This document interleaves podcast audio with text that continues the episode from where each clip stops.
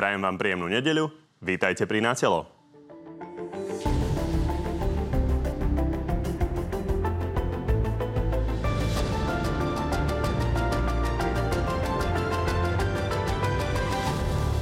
Do možného kolapsu v zdravotníctve zostávajú len niečo vyše dva týždne. S tým, čo im vláda ponúkla, ale lekári nesúhlasia a na výpovediach trvajú. Sú to len naozaj vágne sluby do budúcnosti, ktoré vládu k ničomu nezavedzujú. Témy sa už chytá aj opozícia, ktorá zvolala mimoriadnú schôdzu parlamentu. Minister zdravotníctva tvrdí, že robí, čo môže. Celý ten problém, ktorý je, je v podstate v otázke platov. Vo všetkom ostatnom sme tú sodu našli. Žiadame vládu Slovenskej republiky, aby urobila všetko pre podpísanie memoranda. Parlament tento týždeň žil najmä obštrukciami. Zaujal ale aj návrh na zníženie DPH pre športoviská, vrátane vlekov, ktoré náhodou vlastní aj šéf Smerodina. Zrazu bum, bác, z ničoho nič, na lyžařské vleky má byť DPH 10 To není uh, lyžiarske vleky Borisa Kolára pre Božive. Už nebuďte naozaj takto, jak, jak taký psi. Okrem toho máme pre vás dnes aj úplne čerstvý prieskum preferencií strán, s ktorými zdá sa výraznejšie pohli komunálne voľby. No, máme pre vás nielen prieskum, ale aj zaujímavú dvojicu hostí. Vítam čerstvo odvolanú šéfku zdravotníckého výboru parlamentu a poslankyňu za SAS Janu Byto Ciganíkovu. Dobrý deň. Dobrý deň, ďakujem za pozvanie. A bývalého ministra zdravotníctva a dnes poslanca Oľano Mareka Krajčeho. Takisto. Dobrý deň. Peknú nedelu. Ďakujem za pozvanie. O tejto chvíle môžete opäť hlasovať o tom, ktorý z dnešných hostí vás presvedčil viac a opäť to nájdete na tvnoviny.sk. Poďme mi začať tým, čo nás všetkých zaujíma úplne najviac, či nás bude mať kto liečiť od 1. decembra. Lekári a minister zdravotníctva už dlhé týždne roku a teda takéto 15-stranové memorandum, to volajú, je toho produktom, ktorý minister ponúkol. A on tvrdí, že tam v podstate vyhovel skoro vo všetkom, len teda lekársky odborári si myslí niečo iné. Poďme sa na to pozrieť. To je naozaj neprofesionálny dokument a my ho nemôžeme podpísať v takejto forme, pretože neplní to, v čom zastupujeme 2100 lekárov, aby sa konečne začalo riešiť problémy slovenského zdravotníctva. Začneme teda tým, dáma pán, na koho strane v tomto smere stojíte? Pani Ciganíková. No, ono je to, nie je to čierno-biele. Musím úprimne povedať, ako opozícia by mi bolo najľahšie povedať, že áno a tým lekárom treba pridať a treba to spraviť aj ako, ako, a čierno-biele, všetko zlé.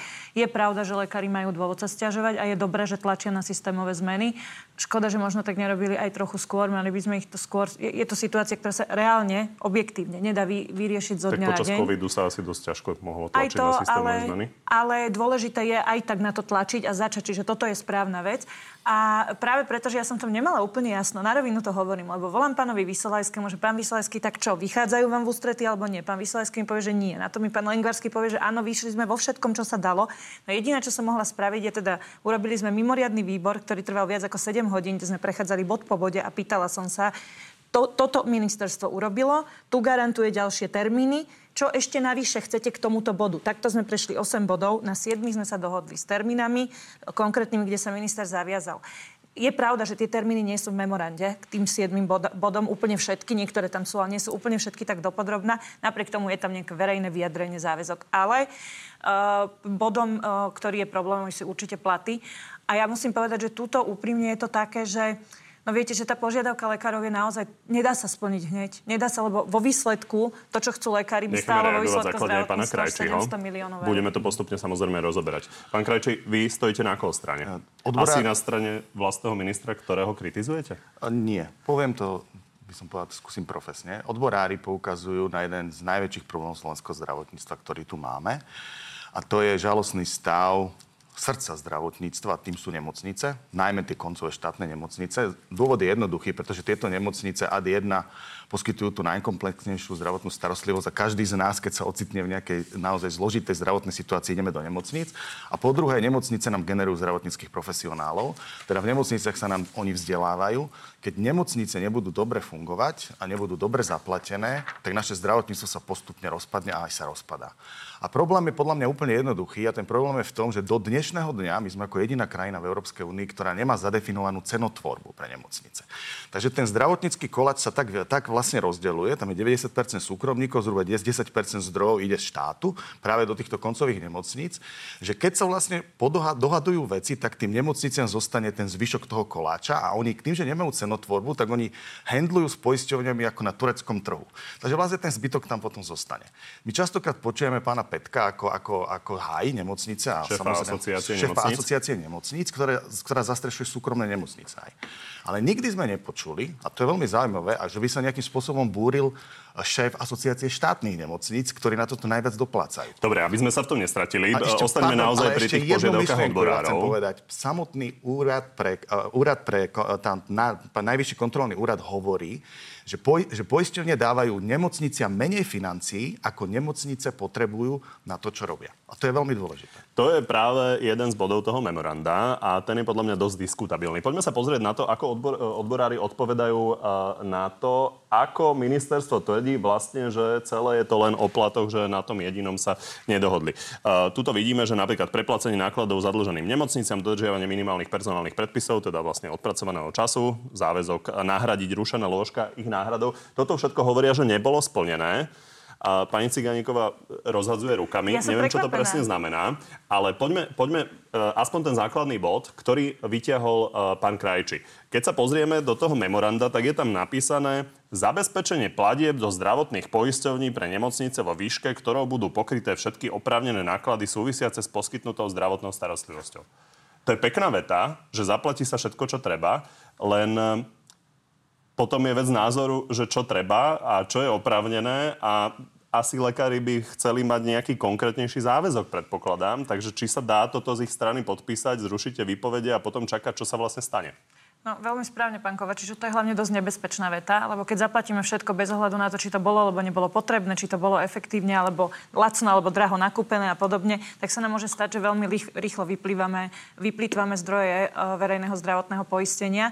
Čiže, ale tu, tuto som vlastne viac menej, by som bola ja ešte prísnejšia, ale na strane ministerstva, nie na strane lekárov. Ja som veľmi prekvapená aj z toho, čo všetko vláda nesplnila, lebo keď sme sedeli na tom výbore, tak keď som sa okrem toho, čo urobila vláda a čo plánuje robiť s termínom, pýtal, že čo ešte chcú odborári, aby sa spravilo, tak tam k tým bodom už neboli nejaké ďalšie body, ktoré vyžadovali. Teraz pozerám, že vlastne...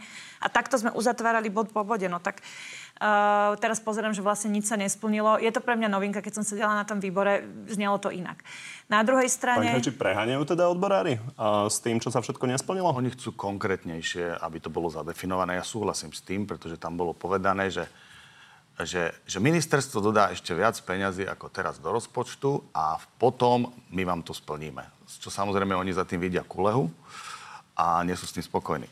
Dobre, tak už som si ujasnil, kto je vlastne na koho Ešte... strane. Zdá sa, že pán Krajči je teraz viac na strane odborárov a vy viac na strane ministra, ktorý je vlastne koaličnej strany. Viete čo, pán Kovač, ja som hlavne na strane pacientov a ľudí a snažím sa úplne akože reálne nájsť pravdu. Tak to asi aj pán Krajči bude hovoriť. ja, ja neviem, ale teraz vám poviem, ako keď sa bavíme o tom, že, že čo je na tom ministerstvo. Viete, to je tak, že my sme napríklad schválili s veľkou pompou zákon, príklad neodbočím ďaleko, slubujem, zákon 363 o liekoch, kde sme deklarovali, že to bude mať nárok 110 miliónov. Áno, v rozpočte na ďalší rok je ale od ministerstva financií len 60 a pritom lieky, ktoré sa pýtajú na náš trh, stoja 210.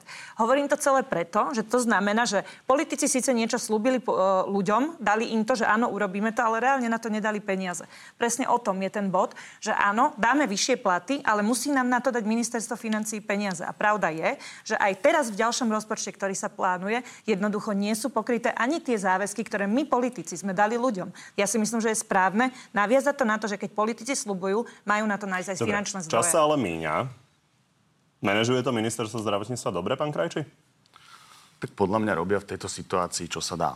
To zase by som nechcel byť v tomto proti ministerstvu. Tá situácia doteraz bola zložitá.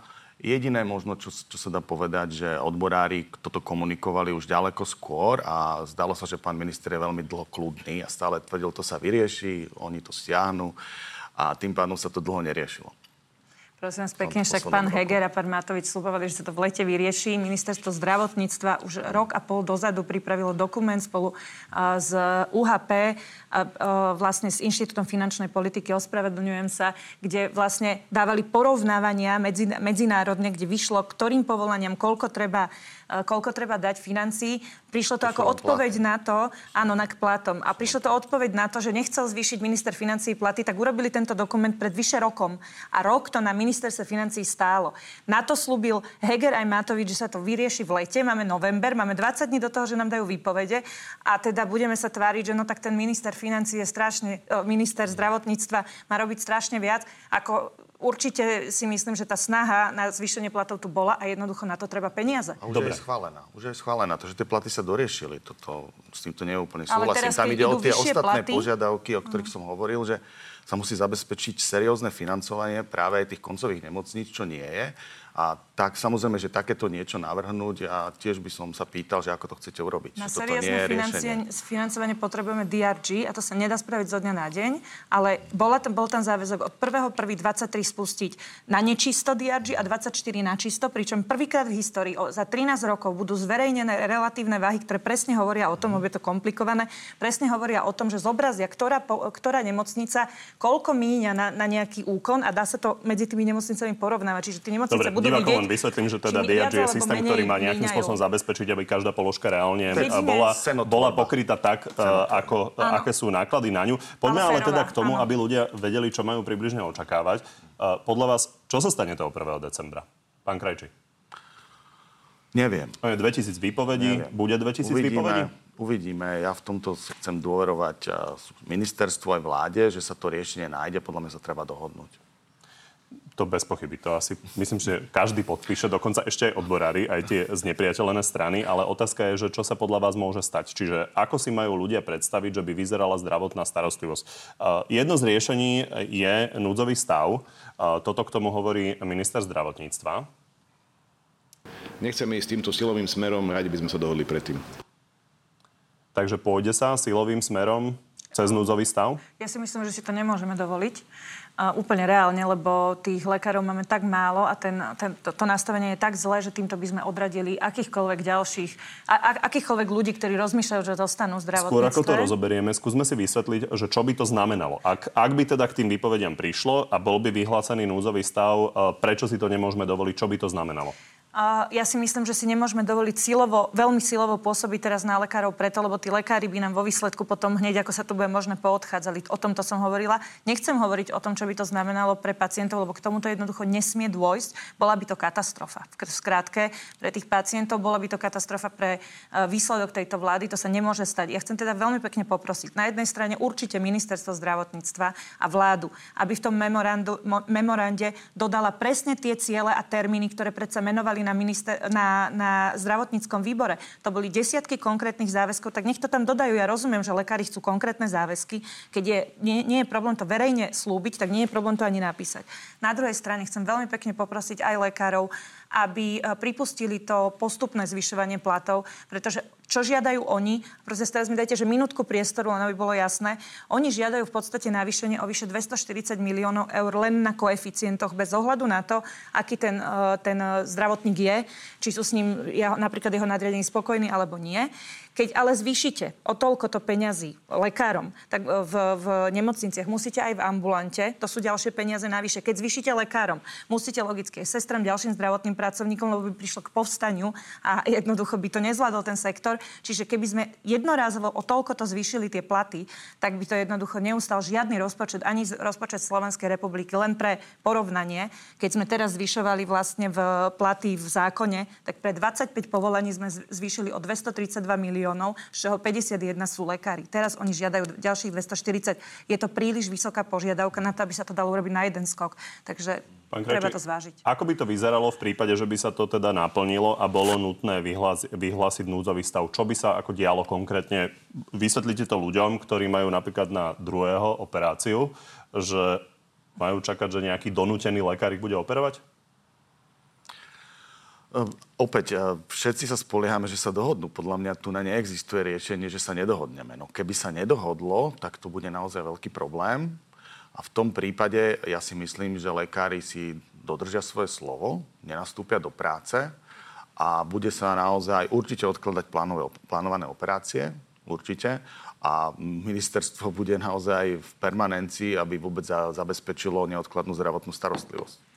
Lekárske odborári pripomínajú, ako to vyzeralo pred tými 11 rokmi, keď sa to stalo naposledy, že vlastne štát potom veľmi rýchlo ustúpil, lebo ten núdzový stav je naozaj veľmi ťažké nejakým spôsobom zabezpečiť. Aby si to ľudia vedeli predstaviť, to je niečo podobné, ako keď sme tu mali COVID, ktorý zamestnával také strašné množstvo zdravotníkov, že potom ani ľudia, ktorí potrebovali len banálnu pomoc, tak sa nedostali k pomoci preto, lebo nebol ten, ktorý by ich ošetril, ktorý by im urobil nejaké vyšetrenie a ešte nebodaj operoval. Čiže áno, je to problém, bude to určite veľký problém a treba povedať, že veľmi zle, že uh, pán premiér nedodržal to slovo, ktoré dal lekárom a, a nevyriešilo sa to už v lete aj preto, lebo už teraz to má dopad na pacientov. Predsa už teraz, keď potrebujete plánovanú operáciu, tak tí riaditeľia nemocníc zrátajú s tou situáciou a odkladajú tie uh, operácie už teraz preto, lebo keby prišla tá situácia, aby jednoducho to bolo pre nich znesiteľné. Ja osobne takisto mám termín na, na nejaký uh, výkon, ktorý mi povedali, že dajú vedieť po tom termíne výpovedi, lebo nevedia, čo bude. Toto sa deje úplne bežne teraz a je to dôsledok toho, že nebol naplnený ten slub, že v lete bude, budú vyriešení platy zdravotníkov a, a teda lekárov a aj to, že vyše roka to na ministerstve financí stálo. Toto jednoducho nebol dobrý krok. pána Krajčího na toto? A teraz neviem na tie platy, však tie platy sú podľa mňa uzatvorená vec, myslím, že s tým súvisí aj no my sa pani poslankyňa. ale Marek, ja len chcem povedať, tváriť, že sú uzavreté, ale ja vidíš odborárov, ja, že áno, to je ja len chcem problém. povedať o verejnosti, že Každoročne sa platy valorizujú. Samozrejme, to sa valorizuje viacerým. A plus na, od budúceho roku prichádza tá reforma odmeňovania. Tam sa bude samozrejme priplácať aj za odslúžené roky.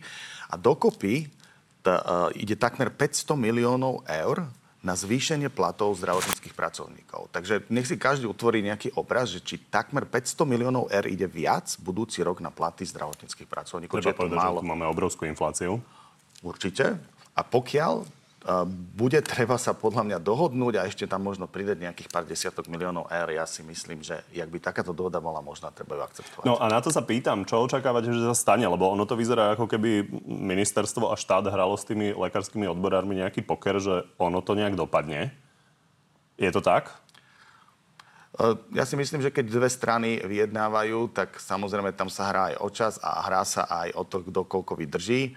Tu je potom dôležité, súhlasím s tým, že ministerstvo by malo mať nejaký plán B, ktorým by možno mohlo začať viac tlačiť, že pokiaľ je to len o tých platoch napríklad, tak prosím vás, nerobte takéto problémy, pretože my sme pripravení aj na horšiu variantu. Ale ja hovorím, tá horšia varianta podľa mňa veľmi neexistuje a treba sa dohodnúť.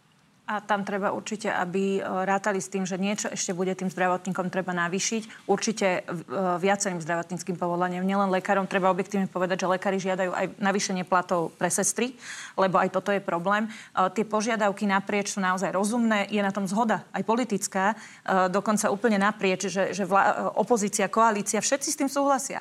A čo sa budeme tváriť, problém je v peniazoch. A treba to úplne objektívne zhodnotiť. Niečo musí ministerstvo financí pridať a pridať objektívne objektívne na základe toho nejakého, aby sme boli, medzi, aby sme boli medzinárodne konkurencieschopní, ale niečo musia ustúpiť aj tí odborári.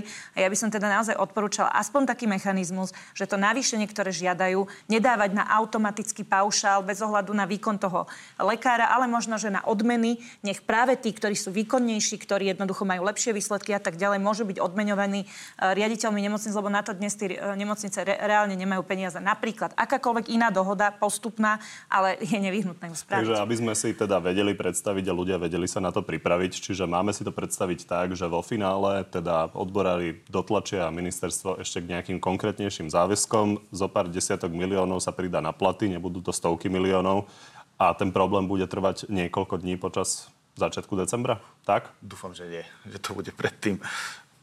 Bolo Aj... by fajn. A ja by som to považovala za férové, keby, to bola, keby táto, takto bola urobená dohoda, ale s tým, že ministerstvo zdravotníctva a vláda sa zaviažu ku konkrétnym termínom a konkrétnym tro, e, krokom tých ostatných ustanovení, tých siedmých bodov, lebo keď to teda nestačí takéto memorandum, tak treba prejsť bod, bod po bode a pýtať sa tých odborárov, že čo ešte navyše chcú.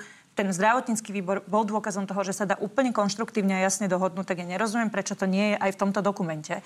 Jediným, ale úplne pochopiteľným Hovoríte, problémom... že sa dá dohodnúť, 7 hodín ste rokovali, ale teda dohoda nie je. Ale, ale tam ešte raz opakujem, ja som uzatvárala tie Dobre. body, až keď boli... Už to posledná, pán, pán Kovačič, posledná veta, ja som uzatvárala body, až keď boli dohodnuté, čiže my sme sa dohod- dostali na bod 8. Tu, tu treba férovo požiadať, e, povedať, že požiadavky na zvýšenie platov sú v poriadku, nikto nehovorí, že nie, ale jednoducho na takéto zvýšenie nie sú reálne peniaze, to je všetko. Takže niečo medzi. Ale chcem povedať, že zdravotnícky výbor nie je partner odborárov. My sme tam mohli sa o tých veciach pekne porozprávať, ale keď hovoríme o dohode, tak tam môže naozaj vzniknúť iba medzi vládou a nimi. No ale vláde je nadriadený parlament a lekársky odborový zväz písal na výbor. Tak keď písal na výbor, že tak som urobila výbor. on písal aj na každú politickú stranu a chcel nás Marek, ja oboznámiť s vôbec tým, nerozumiem, čo vidia toto, táto kritika má teraz To akože nie je kritika, ja len sa snažím uviesť veci na pravú tak mieru. mohla som aj sa na to vykašľať a povedať, že Nie, dúfam, že bude dobré ako ty teraz, ale teda áno, chopila som sa toho a prešla som bod po bode a vravím vám, je to zverejnené, je to 7 hodín rokovania, vravím vám, každý jeden bod sa s nimi dá dohodnúť, okrem bodu 8, čo je pochopiteľné a tam jednoducho treba urobiť kompromis aj zo, zo strany vlády, aj zo strany odborárov. To je teda uzavretie napriek tomu, že nie som partner, tak som si dovolila tak, takýto záver. Takýto záver. Dobre. Dobre. Uh, poďme teraz na ten avizovaný prieskum preferencií. Uh, na úvod uh, obligátne, u koho čakáte najväčší posun od toho septembra? Či už nahor alebo nadol? V septembri sme naposledy robili prieskum preferencií. Už ideme na prieskum politický, hej, teda... Uh, fúha, no podľa posledných diskusí sa najviac darí tomu extrému a, a, a tej radikalizácii, tak uh, dúfam, že sa mýlim, keď uh, mám obavu, že bude tu najväčší Pán posun. Krajčí? Ja si myslím, že ľudia veľmi negatívne vnímajú ten konflikt, ktorý vznikol medzi Saskou a Olanom a škodí to podľa mňa obidvom stranám. A žiaľ, posilňuje sa extrém a samozrejme a aj strany ako Hlas a Smer si upevňujú svoje pozície. Treba povedať, že SAS padla vlastne už uh, vlastne krátko po lete uh, výrazne, tak poďme sa pozrieť na to, ako vyzerajú aktuálne tie čísla. Do Národnej rady by sa dostalo až 9 strán. Prvý je stále hlas s vyše 19%, druhý smer má 15,5%, tretie progresívne Slovensko vyše 10%, SAS 8, Republika vyše 7, Olano presne 7, KDH necelých 7, Smerodina 6,5. No a do parlamentu by sa ešte tesne dostala aj Aliancia s 5,5%. Mimo naopak skončila SNS a Kotlebovci, ktorí sú medzi 3-4% a aj koaličné za ľudí, ktoré by volilo 2% z nás. No a poďme sa ešte pozrieť, ako sa tie preferencie vlastne od septembra posunuli.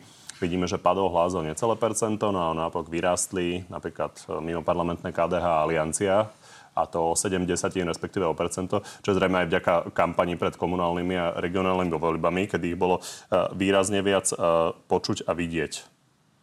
Čo vy na to?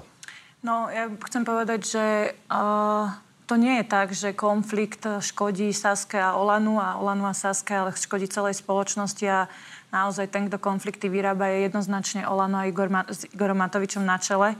To, Marek, môžeš sa smieť, koľko chceš, chceš, toto len slepý nevidí. A môžete to ignorovať naďalej, ale čo to robí je práve to, veď akože už len keď si prečítam ten status k môjmu odvolaniu, to asi, asi aj ty musíš uznať sám, že to bolo, že ďaleko za čiarou. Takýchto statusov je niekoľko, takýchto vyjadrení niekoľko. Samozrejme, ono to potom vyvoláva nejakú podobnú odpoveď a, a je to celé zle. A presne tak, na tomto ťaží Fico, na tomto ťažia, extrémisti. Je to veľká škoda. Ja musím povedať, že uh, my sme rátali s tým, že bude pokles, keď sme odch- odchádzali z vlády. My sme tých uh, voličov mali rozdelených, takisto je to, je to ťaž, bola to ťažká otázka. Rátali sme s nejakým, nejakým Bolo poklesom. približne pol na pol z Áno, hľadiska čiže vzha- schváľovania Pre nás to odchodu. nie je novinka, my robíme veci podľa toho, ako sú správne, ako nie. A musím povedať, že my sme odchádzali z vlády presne preto, lebo sme chceli ukázať na to, že takto sa vládnuť nesmie, pretože celú krajinu, celú krajinu všetkých ľudí to jednoducho nesie do extrému, kde sa darí tým, ktorí by naozaj nemali riadiť tento štát. Pán Krajčík, chcete niečo dodať? Len toľko, že presne súhlasím, že je to škoda pre celú spoločnosť. Je to škoda, že sme sa nedohodli. Podľa mňa tá ultimatívna požiadavka na elimináciu nášho lídra, ktorý vyhral voľby, A ktorý bola nesplniteľná. To problémov. každý má nejaký svoj spôsob politiky a je tu nejaká zodpovednosť za túto krajinu. Takisto aj váš šéf má nejaký spôsob politiky. Tiež sa nejako škaredo vyjadril teraz na adresu pani Záborskej a mňa.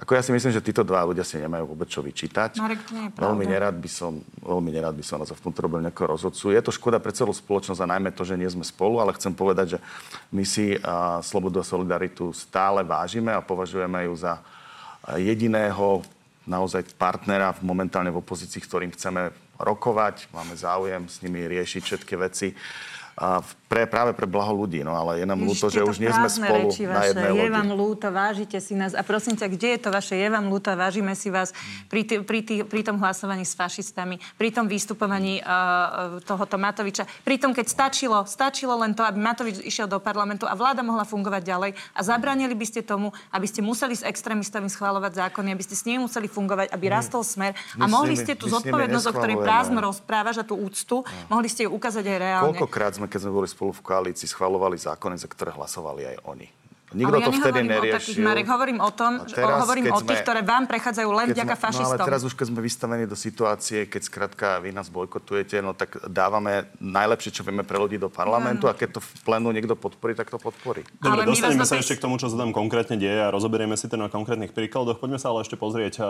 ako by sa dala vyskladať vláda a, z parlamentu s takýmto obrovským počtom strán. Treba dopredu povedať, že veľmi ťažko. Napríklad strany súčasnej koalície by nazbierali len 23 poslancov. Napríklad spojenie hlasu Smeru a Smerodina by na vládu nestačilo, keďže by mali len 72 hlasov. Aj e, keby Smerodinu vymenili za republiku, bolo by to len 73. No a napríklad na 77 kresiel by sa museli pospať PS, SAS, Olano, KDH, Smerodina a Aliancia. A 78 by vedeli dať dokopy hlas, PS, SAS a KDH. Pani Ciganíková, vy stále nehovoríte, či s tým hlasom áno alebo nie a vo finále s ním budete v tej vláde? Ja celkovo úprimne, myslím si, odpovedám a hovorím, že pokiaľ by hrozila uh, druhá alternatíva, a to sú fašisti a smer, tak v tom prípade by sme rozhodli uh, prieskum medzi, prieskumom medzi našimi voličmi a našimi členmi a teda týmto pripúšťam túto možnosť. V prípade, že bude uh, druhá alternatíva horšia, ak bude akákoľvek iná možnosť, určite uprednostňujeme, uprednostňujeme bližších partnerov, ale myslím si, že ja od začiatku odpovedám veľmi, úprimne. Poďme do parlamentu riešiť tie konkrétne veci, čo sa tam diali.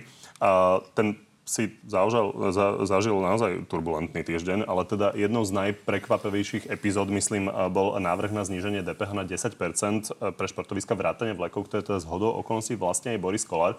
Toto sú reakcie na to. Veľká škoda, že Boris Kolár nevlastní nejakú tu jednu, dve reštaurácie. Čiže keby som mal ja energeticky náročný po, podnik, kde bude čerpať 40 miliónov, tak budete kúsať do mňa, že čo sme to pridelili 40 miliónov. Pán Kreči, ako toto celé vnímate? No, že to bolo kontraverzné, tým pádom sa to zastavilo, bude sa ďalej rokovať a bude sa hľadať lepšie riešenie. Poslanci Olano boli z toho dosť zaskočení, ale potom e, denník sme vlastne zistil, že poslanci Olano z toho boli zaskočení, ale Igor Matovič o tom dobre vedel, keďže to do- dohodol vlastne s Borisom Kolárom. To nie je zvláštne vlastných poslancov takýmto spôsobom neoboznámiť s tým, že sa ide niečo takéto zásadné urobiť? No, úprimne poviem, však ste povedali, že to bol veľmi náročný týždeň, koľko sme tam mali hlasovania a všetkého možného a tie hlasovania niekedy sa rozhodovali naozaj tesne predtým a, a, a ja som niekedy hlasoval ináč, ako bol prst. A potom sme sa o tom bavili a sme jednoznačne... Myslíte to, čo sa ukazujú Áno, áno, šéfovia pretože- klubov, že či hlasovať Pretože za teraz je toho tak veľa, keď máte 72 zákonov a 200 hlasovaní jeden deň, tak rozumiete, to je naozaj, keď sa tam dojde k nejakej zmene medzi koaličnými partnermi, tak vtedy ten klub je naozaj sa pýta, čo sa to deje a potom sa diskutujú tie veci až, až neskôr. No.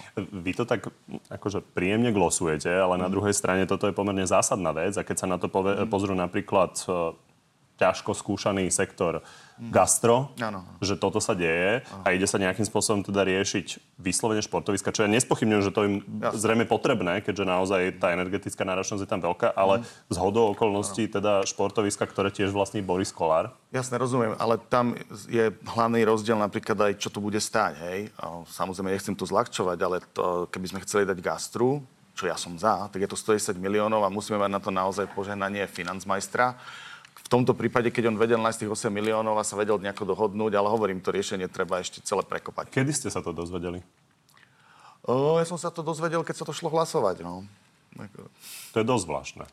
Tak, ale naozaj v tomto buďme akože objektívni, že my nedokážeme úplne kompletne celý tok informácií, ktorý prichádza z vlády a z koaličnej rady dostávať úplne presne. Takže ja to priznávam, že to tak je, ale to je podľa mňa politická realita.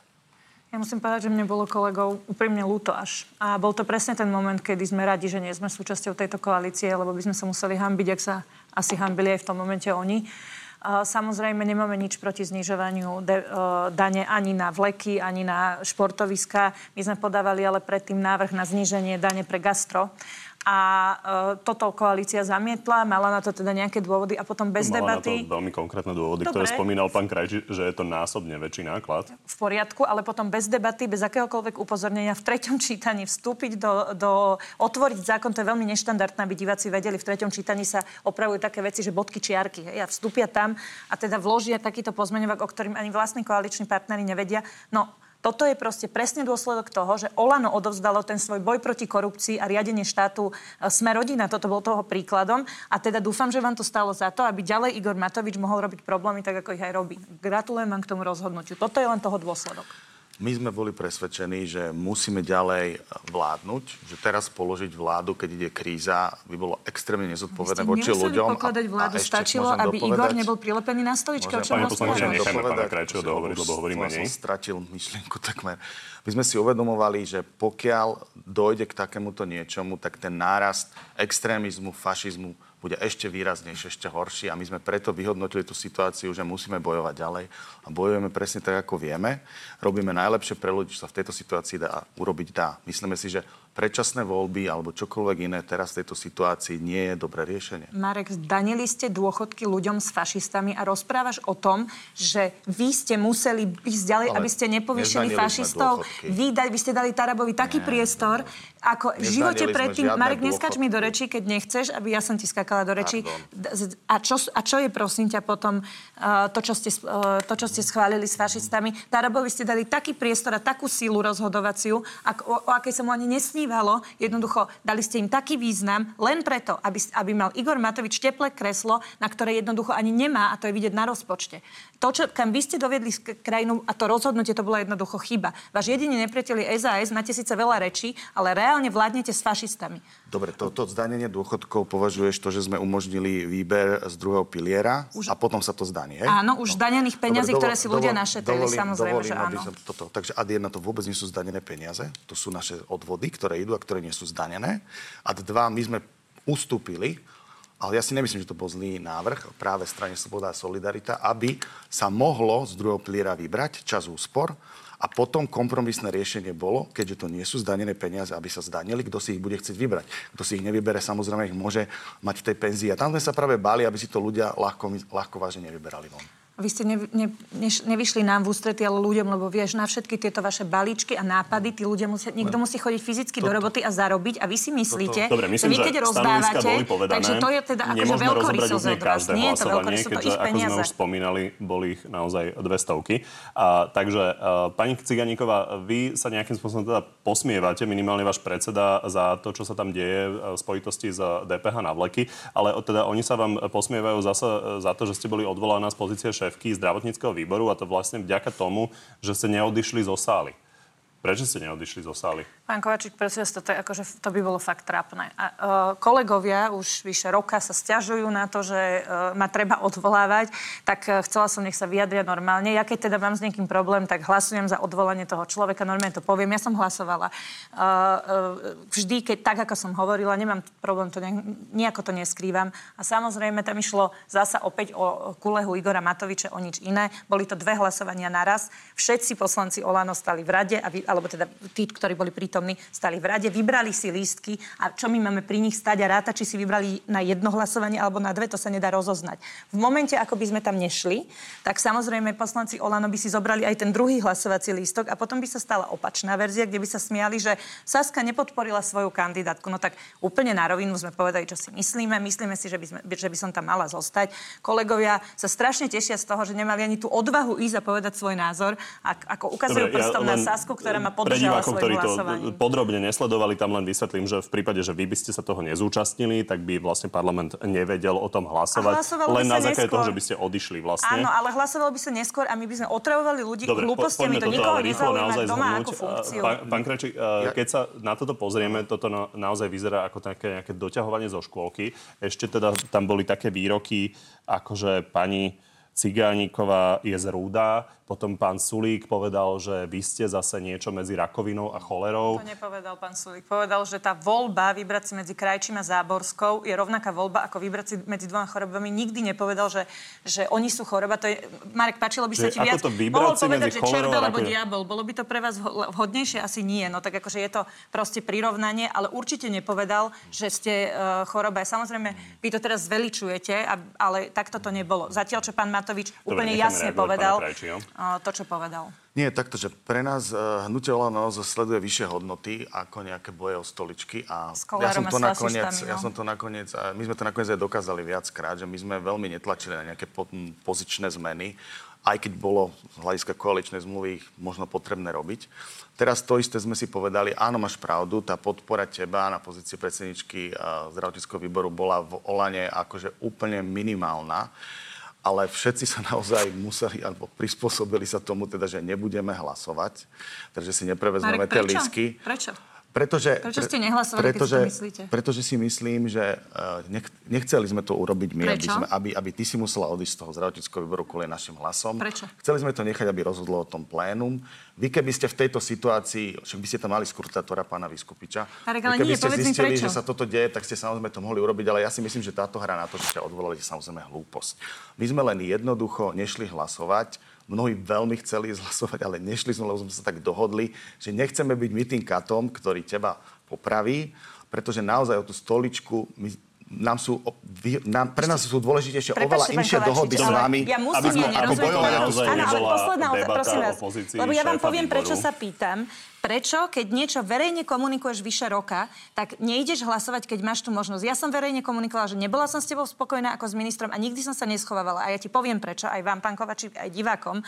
No dôvod je taký, že ste sa bali, že potom vám odvoláme Mikulca. To je celá veda a celé tajomstvo. Preto nešlo Olano hlasovať. A my sme takúto ponuku aj dostali od pána Šipoša a ja som ju odmietla. Lebo presne tak, tu ľudia, ľudí obťažovať nejakými funkciami, hráte divadlo. Dobre, hráte divadlo, nič iné nerobíte. konštatovanie, pán uh, Krajči, prosím, reagujte na to a povedzte nám, že kto bude novým šéfom toho zdravotníckého výboru, nech to môžeme uzavrieť. Neviem, kto bude šéfom. Pýtali sa ma ľudia, ľudia, že či by som prijal tú pozíciu. O tom rozhodne plénom Národnej rady. Máme tam menšinu. Takže veľmi ťažko sa vyjadriť, kto bude šéfom. Pokiaľ nikto nebude zvolený, tak sú tam dvaja Vy podpredsedovia. pani Záborská parlamentu. je tam. Áno, máme tretinu parlamentu, ale na to treba väčšinu, keď sa bude voliť. Áno, ale tretina je dosť zásadná. A je to zásadná vec. Ja si myslím, že ja podporu samozrejme u, u nás v klube mám. Hej. Čiže chcete byť? Keď ma niekto navrhne, ja nepoviem, že nemôžu, sa, nemôžu poslanci hlasovať, takže keď to prejde, tak budem pos- Dobre, ja a teda neodvolávali ste pani Cigánikovú, respektíve odišli zo sály kvôli tomu, aby ste si zabezpečili, aby vám neodvolili pána Mikulca? Takto, že tam boli rôzne obavy. My sme sa skôr báli, že sa dohodli so Smerom a že oni, ich, oni ju podržia a tým pádom my keby sme sa ne, ne, ne, nezúčastnili, tak vlastne ty by si zostala a potom v zápäti vy ste si pomohli, odvolali by ste Mikulca. Toto sú všetko len hypotézy. My sme skrátka nešli hlasovať, nechceli by sme byť my tí kati, pretože nám nejde ani tak o stoličky, nám ide skôr o dohody pre Slovensko. Áno, máš pravdu, nám ide o dohody pre Slovensko, nejde nám až tak veľmi o Dobre, stoličky. zásadná dohoda pre Slovensko je rozpočet a, a treba povedať, že nie celkom vám vychádza z hľadiska hodnotenia minimálne ex-ministra Mikloša a, to, čo tvrdí Richard Sulík o rozpočte. A, toto povedal v Natelo Plus na a, výrok Richarda Sulíka, že ak sa neodhlasuje riadny štátny rozpočet a budeme v provizóriu, tak bude aspoň vláda šetriť a je aj koniec atomovkám Igora Matoviča.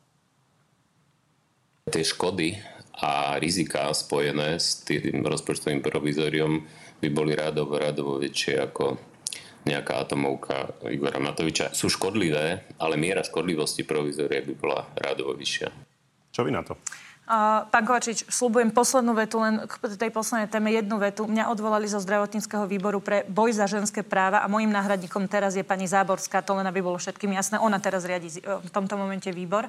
No a čo sa týka uh, vyjadrení pána Mikloša, uh, ja viem povedať len toľko, že vidím, že keď sme nasľubovali ľuďom lepšie lieky, vyššie platy zdravotníkom, že sme im slúbili, že nepadne ambulantný sektor a ja mám uh, v zdravotníckom rozpočte uh, toto všetko podfinancované a viem, že to bude viesť napríklad ku, kole, ku, ku absolútnemu kolapsu ambulantnému systému, k tomu, že ľudia nedostanú lieky, tak jednoducho nemôžem takýto návrh podporiť. Zá, zároveň viem všeobecne, že v tomto návrhu rozpočtu je historicky najvyšší deficit, na, deficit najviac uh, zo všetkých štátov EÚ, 8,2 1,3 miliardy. Je tam 10 tisíc štátnych zamestnancov navyše. Vy ste ale za podobné deficity hlasovali. No, nebol nikdy takýto vysoký def- deficit a neviem si predstaviť, že to jednoducho takto podporíme. A hlavne, keď 3,5 miliardy z toho ide do tzv. Verej, e, tej pokladničnej správy, čo je vlastne peňaženka Igora Matoviča a presne bude to používať na tie svoje atomovky bez akejkoľvek kontroly. Lebo to, čo sa stalo, na, e, to, že sme odišli z vlády, respektíve boli sme vyštvaní,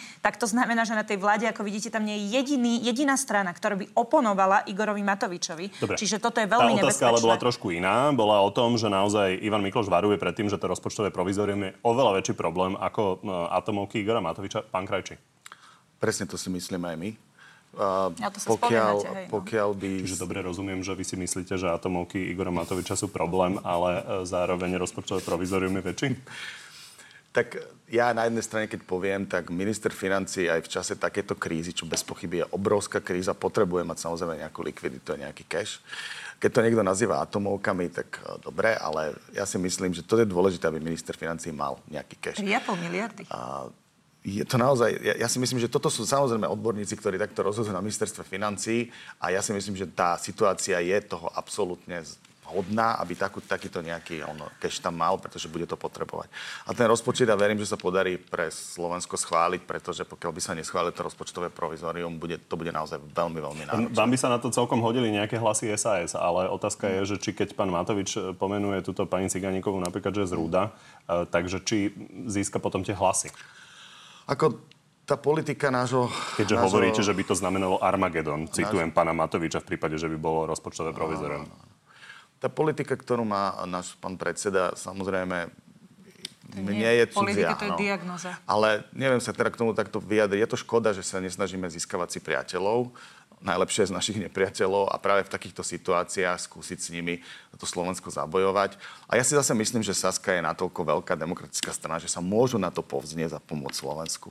Ja len teda poviem... Poďme ale reagovať veľmi konkrétne, lebo toto je dosť zásadná vec. E, Čiže e, neodpovedali ste mi na to, že akým spôsobom sa postavíte k tomu, že to rozpočtové provizorium naozaj môže byť veľký problém. Uh, úplne konkrétne vám poviem, len chcem povedať, že teda to, čo robí Igor Matovič, nie je politika, ale diagnoza, aby to bolo počuť úplne jasne, uh, lebo to fakt nie je normálne. Ale uh, k tomu rozpočtu ja osobne návrhnem určite presun z, z, tej, z tých 3,5 milia- miliardy tej správy, spod správy Igora Matoviča na, cez poistenca štátu do zdravotníctva, lebo aj tak sa prislúbilo, že sa tie peniaze dajú z tejto položky, dokonca na hospodárskej sociálnej rade to bolo jasne povedané, tak prečo to nemôže byť už v, rezorte samotnom? Lebo ty, Marek, potom vlastne hovoríš, že keď Igor potrebuje 3,5 miliardy na to, ako on sa rozhodne, tak súhlasíš s tým, že nepôjdu do zdravotníctva tie peniaze, ktoré sme tam slúbili. A to ja o tebe viem, že nesúhlasíš. Že ty tiež chceš, aby ten sektor mal tie peniaze, ktoré sme ako politici slúbili. Čiže je pochopiteľné, že nejaká časť chceme, aby sa presunula, ale opakujem, pokiaľ tam bude 8,5 miliardový deficit, bude tam 10 tisíc zamestnancov Čiže štátu, čo tam musí nebudeme byť, s tým súhlasiť. aby ste to podporili? Nemôže byť takýto vysoký deficit, nemôže byť 10 polovičný, tisíc štátov. Veď nech prídu s návrhom. Po, viete, pán Kovačič, to je takto, že mali na to dva mesiace, mohli rokovať s nami zo, za, za, nevy, nevyužilo to ani že náhodou. Potom niečo zverejnia a, oni, a presne takto funguje Igor Matovič. Teraz, keď ja dám akýkoľvek konkrétny ná- návrh typu, no tak toto škrtnite, toto urobte a vysvetlím prečo, tak Igor Matovič urobí uh, o tom tlačovku, ako sme as, antisociálni. Toto už x krát sa stalo. My ho teda veľmi dobre poznáme a vravíme, my chceme, aby ten rozpočet bol znesiteľnejší pre verejné financie. Nech navrhnú a my potom povieme, že či áno alebo nie. Vieme sa dokonca baviť ešte predtým, ako je predstavený. Sa vieme baviť, ale nie, že keď je už na stole a potom čokoľvek povieme, budeme my tí zlí. A posledná vec, pán Kovačič, dôležitá, lebo túto kolegovia sa na to No, vedeli, čo sa spoliehajú. deje. Štátny tajomník eh, ministerstva financí, pán Klimek, vyzýval pána Sulika, aby sa prišiel baviť s ním o Prečo tom Klimek rozpočte. o niečo, Kli- potom príde Matovič a zhodí to zo stola. pán Sulik sa prišiel postaviť pred ministerstvo, urobil si video, že on teda nejde rokovať. A ja, vy samozrejme máte dobré právo eh, hlasovať proti tomu rozpočtu, len eh, pán Mikloš je bývalý poradca pána Sulika, tak preto sa na to Ja to pýtam. úplne beriem, môžeme mať rôzne názory. Tu je ešte dôležité povedať to, Len že aj pánovi Krajčimu ešte. Áno, len posledná vec. Uh, to, to provizorium totiž netreba rátať, že to je na celý rok. To je presne inštitút na to, že keď sa politici nedohodnú, tak nejaký čas bude, ale za každým môže uh, sa nový a nový rozpočet predkladať a ten minister financí je nútený ho upravovať tak, aby prešiel rozpočtom. Čiže to vôbec nie je tak, že na celý rok a vôbec to nie je tak, že napríklad zdravotníctvo budeme mať presne jednu dvanastinu, lebo napríklad platy, uh, poistenci štátu, to všetko je Posledné vyňaté z tohto pravidla. ešte zareagovať na viacero vecí, čo ste povedali pána Krajčio. Pán Krajčio, ale popri tom aj otázka. Prejde vám ten rozpočet? A vadilo by vám, keby to podporili napríklad e, hlasy ex-kotlebovcov, pána Tarabu a oca Asina Kufovcov? Podľa mňa, ja čo viem, my chceme v prvom rade rokovať e, so Saskou Ja sa a pýtam, hľadať podporu. ak vám to nevíde, lebo A zatiaľ to to tak nevyzerá, tak to že či vám bude... bude- prekážať, ak by to prešlo vlastne tesne hlasmi pána Tarabu a oca Asina Kufovcov. Takto, jak to neprejde, my to budeme samozrejme pre Slovensko nutení dať do pléna a uvidíme, kto ako za to zahlasuje. Čiže klasika, tak ako pri všetkom, samozrejme, že im to prejde s ľuďmi, ktorí prišli na kandidátke fašistickej strany a s nami vôbec nerokujú, nemajú záujem a na vyjadreniach Igora Matoviča je to úplne evidentné. Ja My samozrejme sa vieme povzniesť, nie sme malé deti, nie sme z cukru. Ten čas na, vo vo vláde, čo sme boli a čo v kuse útočil Igor Matovič, dokazuje, že my sme nie, nie z cukru ani, ani v materskej škôlke, ale, super, ale to- to- hovorím vám Pani objektívne prepáčte, veci. máte naozaj oveľa, oveľa väčší priestor. Ja, ja, ja toto ja, povedať. ja vítam, ako ja vidím, ako keby tu ten záujem rokovať bol, tak ja sa teším na táto relácia, možno k tomu prispieje, že si sadnú za rokovací stôl a že sa tu dohodne nejako. No, ja, ja, keby ste mali tento záujem, tak vystupujete inak. Robíte, robíš, Marek, len pózy, ale dobre, keď prídeš pred, prídete predtým, ako Úprimne. niečo zverejníte. Úprimne to není ani zďaleka, lebo jedno hovoríte, druhé robíte. Všetko, čo bolo v tejto relácii spomenuté, všetko to, čo robíte, ten stav v krajine, to je vaša zodpovednosť za to, že sa na, že sa na niečo tvárite, ale robíte reálne to, že tu vládnete s fašistami. Aj rozpočet vám prejde len vďaka fašistom, lebo ste neboli schopní za dva mesiace prísť za. Saskou a rokovať o tom, ako Tu má vyzerať. zastavím. Nestane sa to, čo tvrdí pani Ciganíková? Že? Že vám prejde rozpočet vlastne tesne s hlasmi ex-kotlebovcov. Jasné, že áno. Neviem, ja fakt neviem vám na toto odpovedať. Či vám to bude prekážať? Ja si myslím, Ak by sa to stalo. ako, kto to podporí, tento podporí, presne tak, keď sme, keď sme Čiže boli nebude. vo vláde. No nie, že nebude, no tak to prejde, no. Tak prejde ten rozpočet. No keď za to niekto zahlasuje, tak za to niekto zahlasuje, no. Ale ja neviem, že či opozícia má teraz nejakú obrovskú, by som povedal, vôľu hlasovať za nás rozpočet. Uvidíme, no. Poďme teda na záverečnú rubriku. Zvládnete naozaj sne? Áno, nie? Skúsime ako vždy. Sú Teda veľmi ja. korektné tie otázky. Tak začneme pani Cigánikovou. Mali by podľa vás lekári podpísať memorandum, ktoré im navrhol minister Lengvarsky?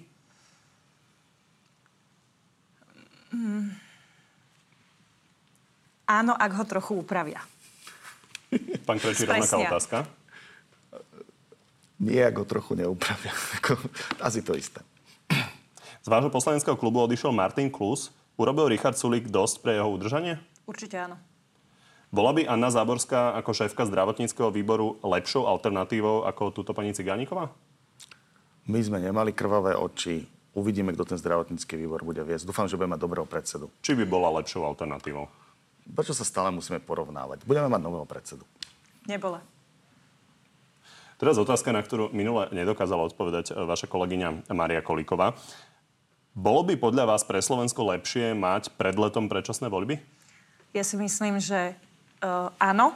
Čím skôr uh, prestane táto vl- uh, bude mať túto silu táto vláda každý deň ťahať štát do väčšieho extrému, väčšej nenávisti, kde rastie Fico, kde rastú fašisti, uh, tým lepšie. A každý jeden krok k tomu je podľa mňa dobrý. Treba ale povedať, že v strane mám kolegov, ktorí si myslia presný opak. Ja za seba hovorím, že áno a jednoznačne budem za takéto návrhy hlasovať, pokiaľ budú v parlamente vrátane odvolania kohokoľvek, možno okrem pána, uh, pána nám Káčera a pána zrozvetvilo, Lengvarské- ale teda Lengvarského, pochopil som, že podľa vás vláde. áno. Podľa mňa áno. Je vylúčené, že v najbližších mesiacoch naradíte Vladimíra Lengvarského na ministerskej stoličke? Ľahšiu otázku nemáte. Uh, nie je podľa mňa nič vylúčené. Podľa mňa to je vylúčené. Tak vám ďakujem, že ste prišli do Markizy. Ďakujeme pekne za pozvanie. Z dnešného na telo je to všetko. Pri ďalšom sa vidíme opäť v nedeľu. No a v útorok popoludní máme pre vás v pravidelnom čase na TV novinách na Telo Plus, tentoraz s ministrom školstva Janom Horeckým. Príjemný zvyšok nedele.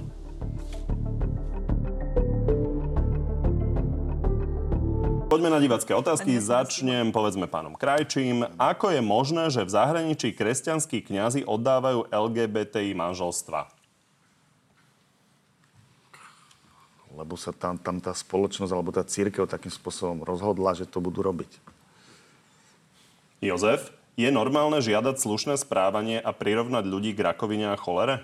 To, na to som už odpovedala. Neprirovnal ich, prirovnal voľbu medzi nimi ako voľbu medzi dvoma chorobami, ale nie tých ľudí k chorobe v žiadnom prípade. A, a to by nebolo správne.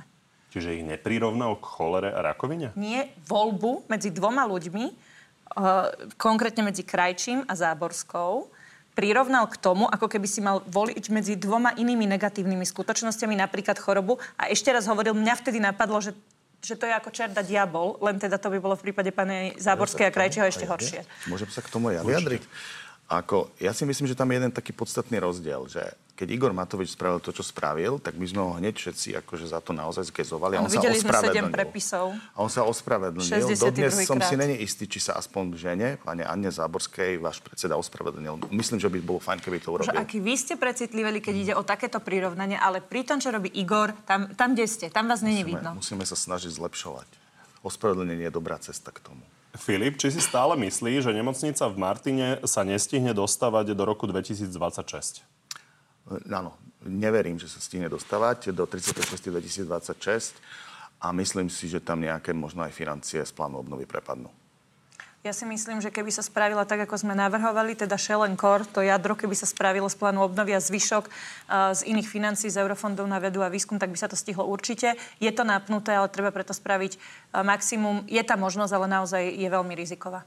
Inak pri tejto príležitosti nestihli sme sa povedať o tých 200 miliónoch, no, lebo nám nevyšiel čas, keďže ste sa trošku Rozumiem. zasekali pri tom zdravotníckom výbore. Uh, keď sa pozrieme na tých 200 miliónov, ktoré vláda ide rozčleniť teda medzi rôzne regionálne nemocnice, stihne sa to celé?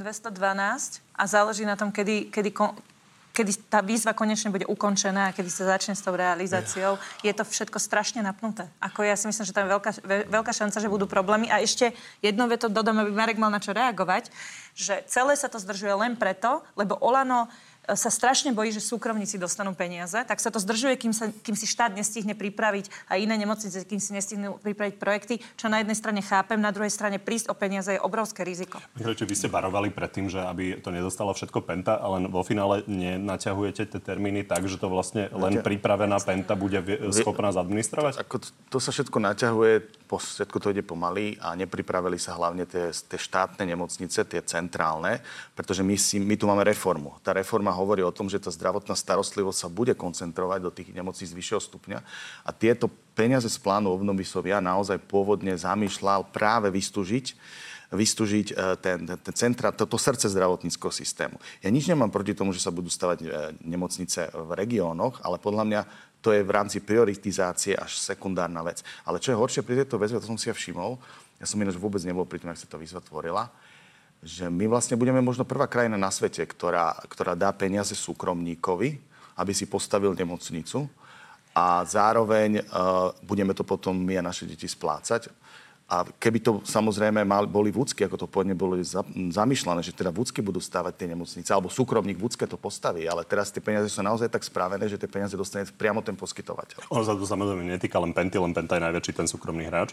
To je taká strašná para, paranoja, ktorá tak škodí ľuďom, až to bolí, lebo dôsledkom tohoto, keby si to bolo po tvojom, Marek, tak sa postaví jedna štátna nemocnica, konkrétne veľké rásochy, lebo ty, keď niečo postavíš, potom neostane na iné, to je problém. A samozrejme, že to nejde súkromníkov, veď uh, napríklad Penta, z ktorej sa tak strašne trasete, nemá ani jednu vlastnú budovu, ani jeden vlastný pozmeňok, všetko to platí krajom a zaviazali sa verejne, že aj toto, keď uh, by postavili novú budovu, aj to by okamžite prepisovali na kraj. Tak o čom prosím ťa rozprávaš tu? Ináč, Robíte, no. ro, ale, Jak to tak spravia, tak... alebo ja, tlačovky, ja tak rozprávať, tak strašíš tu ľudí s hlúpostiami a kvôli tomu rok zdržujete výzvu, alebo teda niekoľko mesiacov Nie, zdržujete výzvu, zdržujete Marek a bola som pri tých rokovaniach, čo rozpráva. Zdržujete to, aby náhodou si to nezobrala aj Penta, ale pritom tá, tá, tie pravidla sú nastavené regionálne a to znamená, že keď budú robiť čo chcú, môžu maximálne dve nemocnice, ale oni to, to predsa nezhltnú, to postavia ľuďom, tam sa bude zdravotná starostlivosť poskytovať. Okrem nich to môže stretnúť, stihnúť Agel, Poprad, Bardejov, ale nie my to budeme zdržovať, lebo sa takto traseme. A posledná vec, ty hovoríš, že mali byť pripravené štátne nemocnice. Ktoré? Všetkých 13, ktorí, uh, ktoré spadajú pod komponent 11, lebo keď áno, tak len naraz sochy projekty stajú, stoja 15 miliónov a robí na tom 100 ľudí. Toto chcete robiť pre všetky nemocnice, lebo tomu sa iný, inými slovami hovorí totálne plýtvanie zdrojov. To treba najprv určiť, kto. Toto mala byť práve tá zdravotnícká implementačná agentúra. Áno, ktorú, ktorú si nezaložil a založil no, terajší minister. Váš problém je, že vy ste modlitebný krúžok nie. amatérov a nie akože normálne, že profesionáli, lebo ty navrhuješ také hlúposti, pán, s ktorými súhlasíš len pán, ty sám. Pán Veď ste tam mali IZU, UHP, všetci vo vašej vláde s tým súhlasili a ty prídeš úplnou kravinou, čo sa nedá realizovať, Marek. Zak- áno, IZU som zakladal ja, super, ale pán Maj minister mal 1 milión eur na účte, pretože bolo treba okamžite založiť zdravotníckú implementačnú agentúru. Tá sa ale založila zadarmo Pripravovať tie projekty, ktoré sa už začali v prvom roku uh, môjho pôsobenia pripravovať na štátnych nemocniciach. Lenže tí riaditeľia všetci boli vymenené, tie projekty šli do zabudnutia, ZIA sa neotvorila a tým pádom sa celý rok stratil. Dobre, otázka na vás, pani Ciganíková. Prečo sa SAS prezentovala počas hlasovania o vašom odvolaní?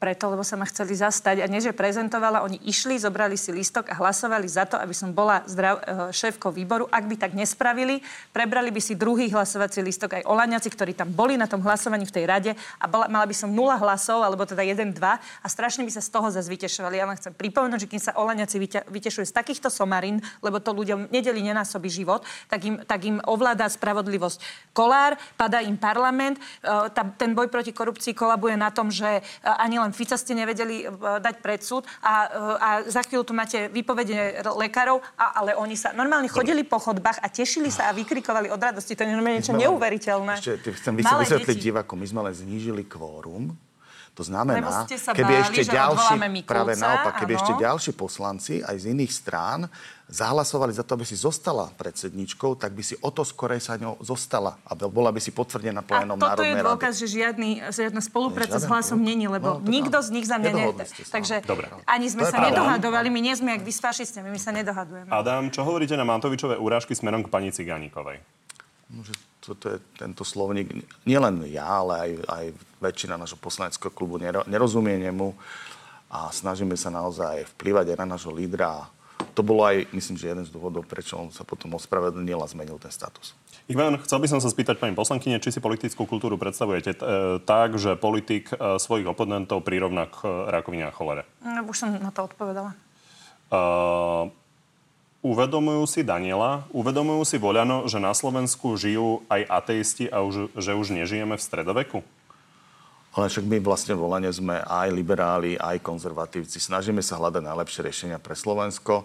Niektoré témy sú zelená karta a potom z tých tém aj pani poslankyňa potom ich rozmazáva, ako keby to boli naše témy. Nie, to sú témy niektorých našich poslancov, napríklad Kresťanskej únie. Ešte raz, 15 návrhov zákonov bolo podaných počas tohto volebného obdobia na obmedzenie práv žien k interrupciám. Z toho drvivú väčšinu podali uh, túto kolegovia, ale prešlo im nula. Však vďaka tomu som aj ja bola odvolaná, ale som na to hrdá. Nie, to je môj osobný boj proti tomuto. Ale áno, Marek, kvôli tomu som bola odvolaná. Boli tam jasne uvedené dôvody, bolo to vzdelanie, bola to spolupráca s odborníkmi a interrupcie a vzdelanie aj spolupráca s odborníkmi som jasne vylúčila, okrem iného aj napríklad podporným stanoviskom vášho súčasného ministra zdravotníctva. Tomáš, keby mala ísť na večeru s Matovičom alebo, Fic, alebo Ficom, ktorý by to bol? Doplňujúca otázka. Keby mala ísť na večeru s Matovičom alebo Ficom, ktorý by to bol? Doplňujúca otázka, prečo radšej Fica? Viete čo, ja budem chudnúť. Ďakujem. A záverečná, ako prilákať na oboch? Ako prilákať medikov z Česka späť na Slovensko? No určite už počas štúdia ich oslovovať. Toto je veľká chyba, ktorú robíme v Čechách. To robia úplne bežne, že keď tam už študujú uh, títo budúci lekári, tak už ich robia nábor nemocnice. My bohužiaľ to máme opačne, že ešte aj keď píšu, tak, uh, tak jednoducho sa dostanú až po niekoľkých mesiacoch. Takže toto zjednodušiť, absolútne zjednodušiť štúdiu, prístup k nemu, k skúškam, takisto zlepšiť tie podmienky. Treba ale povedať, že naozaj nejaká časť sa túto spravila a treba tejto vláde uznať, že urobila veci, ktoré, a napriek tomu, že tam nie sme a kritizujem, ale urobila veci, ktoré neurobili sa desiatky rokov a to treba naozaj vyzdvihnúť, uznať aj v tejto oblasti, treba, na to, treba v tom pokračovať. A veľká časť, alebo nejaká časť toho sa začala už za Mareka Krajčího. Mm, ďakujem.